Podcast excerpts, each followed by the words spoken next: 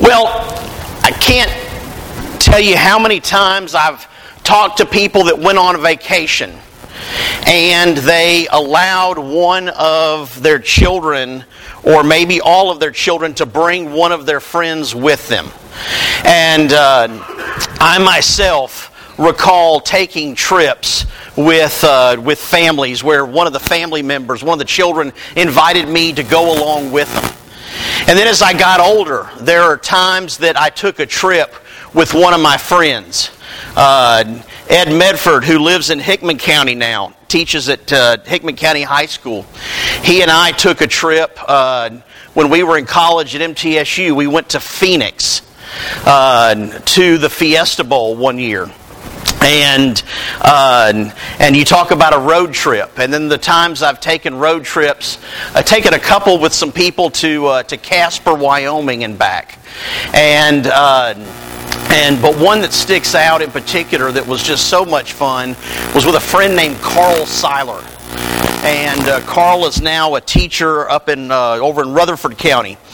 But uh, when we were in school at MTSU, he had a sister who lived at the southern end of Lake Michigan in Chesterton, Indiana. And so uh, Carl and I took a trip.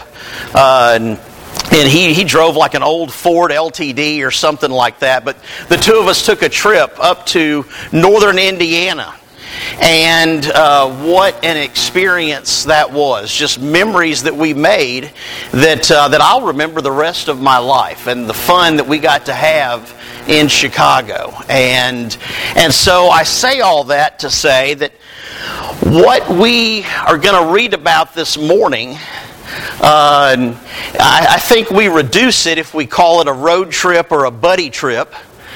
But we see where two people set out on uh, a bit of an adventure together, not knowing, I'm sure, exactly what that was going to look like, exactly what they were going to experience.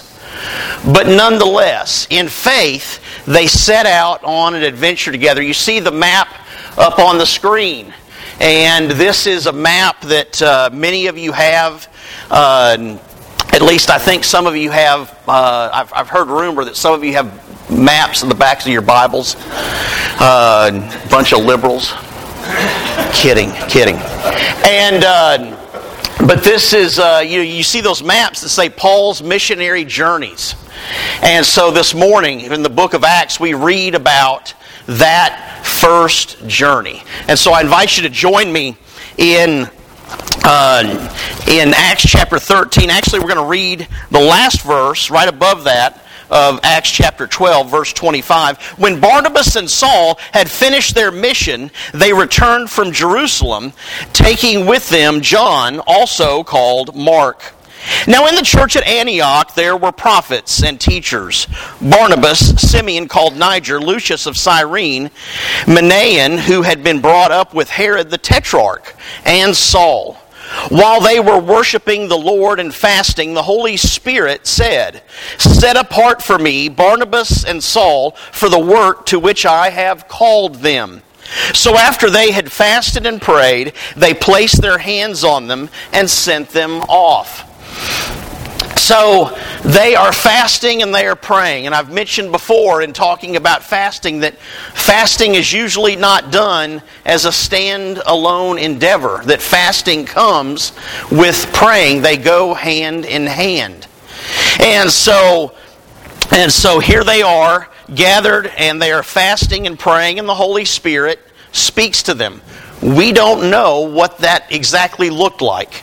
We just know that they heard that there was a, a clear uh, idea that Paul and Barnabas were selected. Now, if you were here last week or had a chance to watch the video of last week, we talked about. Uh, about Barnabas, and at this point, he's we're about to see that he's named Paul, but still going by Saul. And so, the fact that Barnabas goes to Antioch and spends a year with Saul, and so, uh, and so these guys have spent a year together.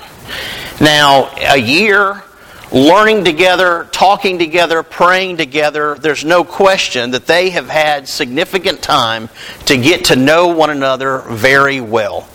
And so that year together in Antioch has prepared them for what is about to take place. And so they are sent off together. Verse 4 The two of them, sent on their way by the Holy Spirit, went down to Seleucia and sailed from there to Cyprus. When they arrived at Salamis, they proclaimed the word, the word of God in the Jewish synagogues. John was with them as their helper. Now, I'll mention that when that reference to John, that's John Mark. That's not the Apostle John. Uh, so John Mark is there with them as their helper. They traveled through the whole island until they came to Paphos. There they met a Jewish sorcerer and false prophet named Bar Jesus, who was an attendant of the proconsul Sergius Paulus. The proconsul, an intelligent man sent from Barnabas and Saul because he wanted to hear the word of God. But Elymas, the sorcerer, for that is what his name means, opposed them and tried to turn the proconsul from the faith. Then Saul, who was also called Paul, filled with the Holy Spirit, looking straight at Elymas, and said, You are a child of the devil and an enemy of everything that is right. You are full of all kinds of deceit and trickery. Will you never stop perverting the right ways of the Lord? Now, the hand of the Lord is against you. You are going to be blind for a time, not even able to see the light of the sun. Immediately, mist and darkness came over him, and he groped about, seeking someone to lead him by the hand. When the proconsul saw what had happened, he believed, for he was amazed at the teaching about the Lord. So, this proconsul, who is a very high ranking official, within the Roman Empire. The proconsul sends for Paul and Barnabas because he hears that they're in town and he wants to hear what they've got to say. And so, once again, and this is not going to be an isolated incident. We will see throughout the remainder of the book of Acts, because from this point forward, Paul and his ministry are the focus of the book of Acts. And so we will see going forward, uh, now named Paul, uh, uh, but we will see opposition to his ministry time and time and time again. Now, if you were here last week or had a chance to watch the video, opportunity, uh, excuse me, I gave it away. Opposition creates what, church? Opportunity, that's right. Uh, absolutely. And so, right here, we see how bold Paul can be. Now, you think, if I was going to take a trip somewhere, and one of you were with me, and the two of us were fasting and praying, and we were we were spending time together studying God's Word. And whatever it was that we were going to do on that trip, but if we had spent basically a year getting ready for that, do you think we'd be prepared? Probably so. And so it's no accident that these two men were together in Antioch for a solid year before embarking on this journey. And so they are ready. They are prepared for things that they, again, they have no idea what is going to stand in their way. They know there's going to be obstacles in the way. Uh, just traveling back in the first century uh, was an adventure in and of itself with all the things that could possibly go wrong on ships and on foot. But nonetheless, they are taking on this adventure. Now, I want us to move uh, down to uh, uh, chapter 14, uh, verse 21 chapter 14, verse 21. Uh, they have been in these towns of Lystra and Derbe. Now, something that's interesting about the towns of Lystra and Derbe, they were off, they were small towns, they were off the regular trade route. And these are towns that did not have a Jewish synagogue. That was the natural place for Paul to go with all of his history uh, with the Jewish faith, with the Jewish religion, and the natural place for him to go was to the synagogue and to start make that the jumping off point for his teaching in that particular community. But now he's going to these towns that do not have Jewish synagogues. Now there's a signal for us there because without Jewish synagogues, it means these are very pagan places in what would be modern day Turkey. And so, and so that is where they have been. And so now they're going to go back the way they came because they did find believers and people who were willing to listen to them in these pagan communities. Verse 21 in Acts 14. They preached the gospel in that city and won a large number of disciples. They returned to Lystra, Iconium, and Antioch, strengthening the disciples and encouraging them to remain true to the faith. So they went back kind of through some of the places they had already been and just to encourage and reinforce them. We must go through many hardships to enter the kingdom of God, they said. Paul and Barnabas appointed elders for them in each church and with prayer and fasting committed them to the Lord, in whom they had put their trust. After going through Pisidia, they came into Pamphylia, and when they had preached the word in Perga, they went down to Attalia.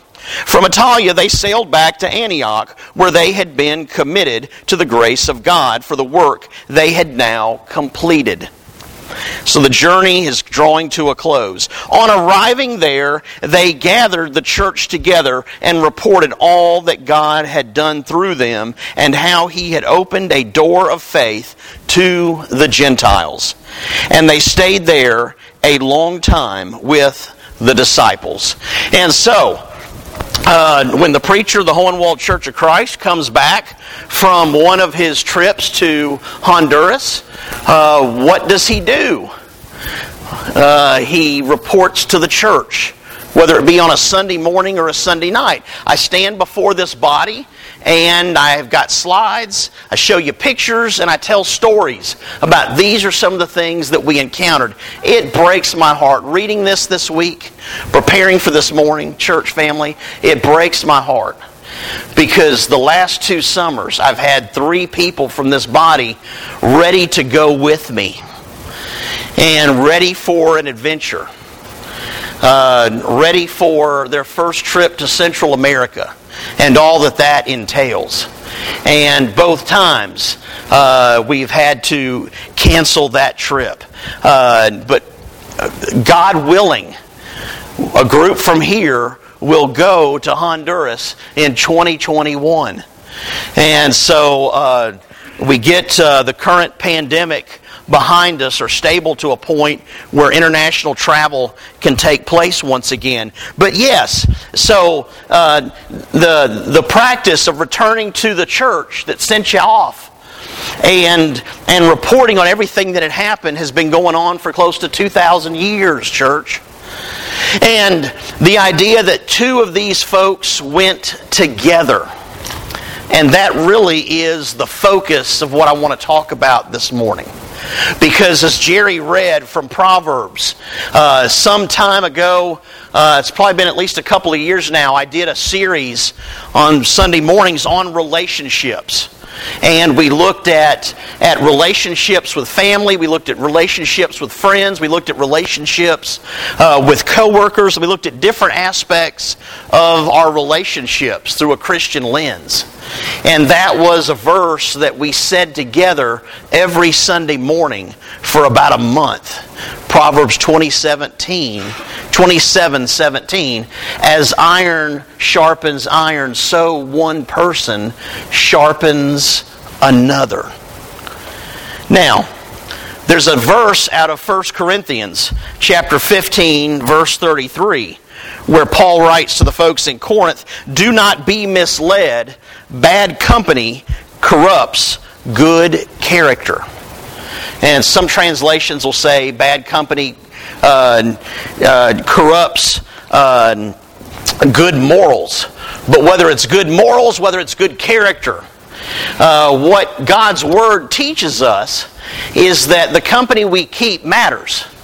Uh, if we're not capable of being a strong influence on someone else, then they just might be a strong influence on us.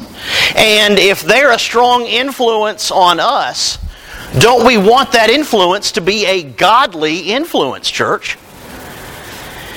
Because Paul says here in 1 Corinthians 15, he's actually quoting a, uh, quoting a Greek poet when he says this that bad company corrupts good character. And he's saying, you know, if you're not careful, if you're hanging around with the wrong folks and you let them be an influence, then you can be corrupted by that. So, this idea of having someone else that you partner with, someone else that you're close to, is certainly not a new idea. In, in Luke chapter 10, uh, it says, well, actually, I'll start in Mark chapter 6, verse 7. Uh, it's, we, we read that Jesus gathered the 12. So he's gathering the apostles and he sent them out, we read, two by two. And then in Luke chapter 10, verse 1, it says that he appointed 72 more disciples. And he sent them out two by two. So we see examples there.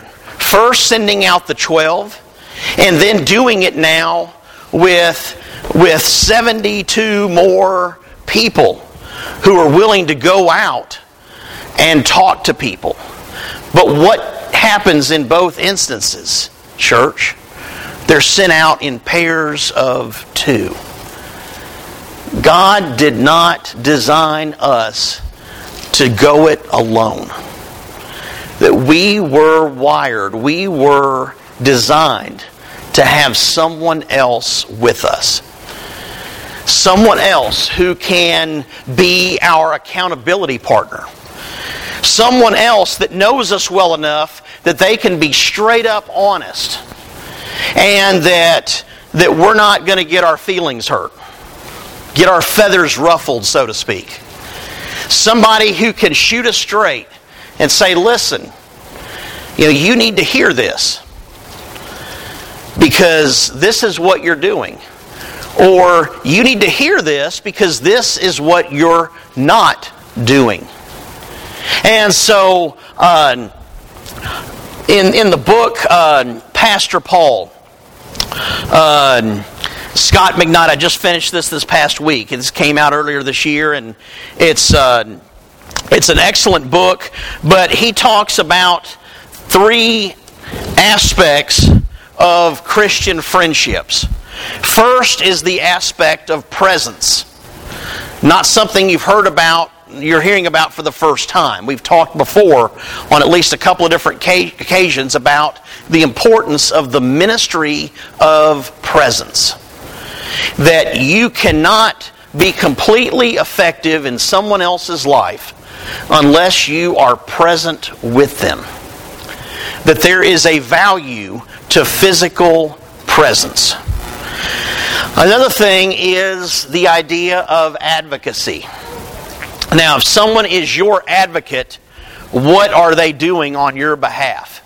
They're speaking on your behalf. They are taking up for you. Uh, have you ever been in a, a situation where someone else, it helped that someone else had your back, so to speak? I know I have. And so, someone who is a good enough friend to you that they will have your back. If someone else is being critical of you, that they will stand up and say, hey, that's not fair. Uh, and then they will they will set the record straight. Someone who will speak for you on your behalf. That through the lens of Christian friendships, uh, these things matter.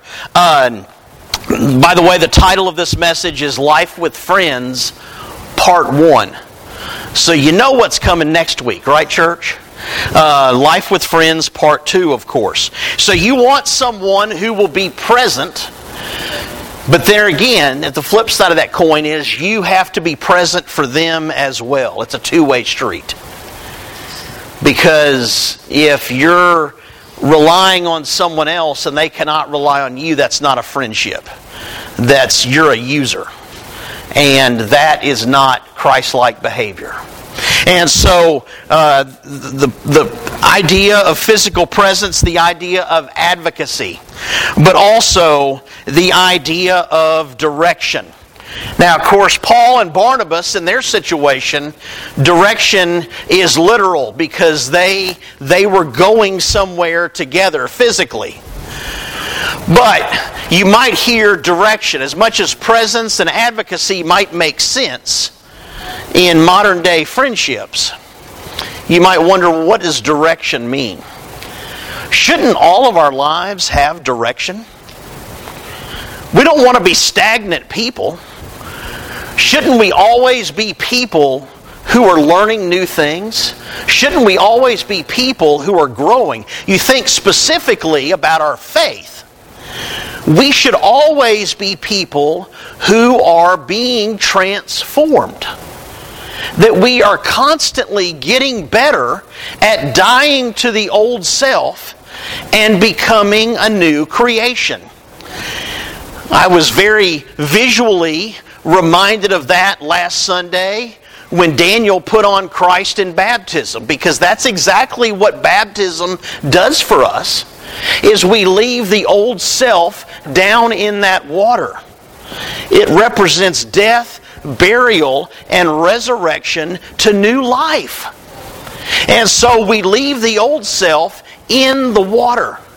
Scripture tells us that we are a new what church? Creation. When we put on Christ in baptism. And so, that doesn't, baptism is not the end all be all. You've heard that before. It is merely what, church? It's the starting point. It's where our faith journey truly begins. And so, from that point forward, are you going to have derailments and setbacks? Of course you are, because you're human. But the Christian life, the Christian walk should be one in which we are going somewhere. We are consistently and constantly, perpetually being transformed a little more each day into the image of Christ. Think about your own life for a minute. Look back on who you were 20 years ago. Are you a different person now? I sure hope so. If you haven't changed in 20 years, we, we got to get you got to get you going. Okay? 20 years is a long time to be the exact same person. If you read scripture the exact same way you did 20 years ago, if you react to adversity or negativity the exact same way you did 20 years ago, uh, then, then that's a problem. That's a problem. Think about who you were 10 years ago. What was that stage of your life like? Think about where you were five years ago. Now, think about where you've come in just the last one to two years. Maybe for some in the last six months. How do you react to obstacles in your way? How do you react to bad news? Oh, just talking about this, I think, boy, there are times I get it right, there are times I fall flat on my face. But opposition or adversity creates opportunity. We cannot control what happens to us, but we can certainly control how we respond, how we react. And it is in our reactions that people will most clearly be able to see the image of Christ in us if and only if we're prepared to show them the image of Christ. And so, uh, I want us to think about that in terms of our lives. I want us to think about the idea of the importance of having someone else with us. That we were not designed to go it alone. That we've got someone that we count on. Someone that we can be present in their lives and they can be present in ours. Someone that will have our back and we in turn can have their back. Presence and advocacy, and then that there is also a sense of direction. That our lives together because we sharpen each other, because we strengthen each other, that our lives are consistently over time being transformed. Because life in Christ requires us to change. We can never say that too much, church family. Life in Christ requires us to change. If we're unwilling to change, to truly die to the old self, then that is a big problem. And that leads to a potential reckoning. No. Die to the old self. Live as a new creation. In just a short while, we're going to offer the invitation. But right now, Steve is going to lead us in a song that is going to prepare us for gathering around this table. I'll be back with you in just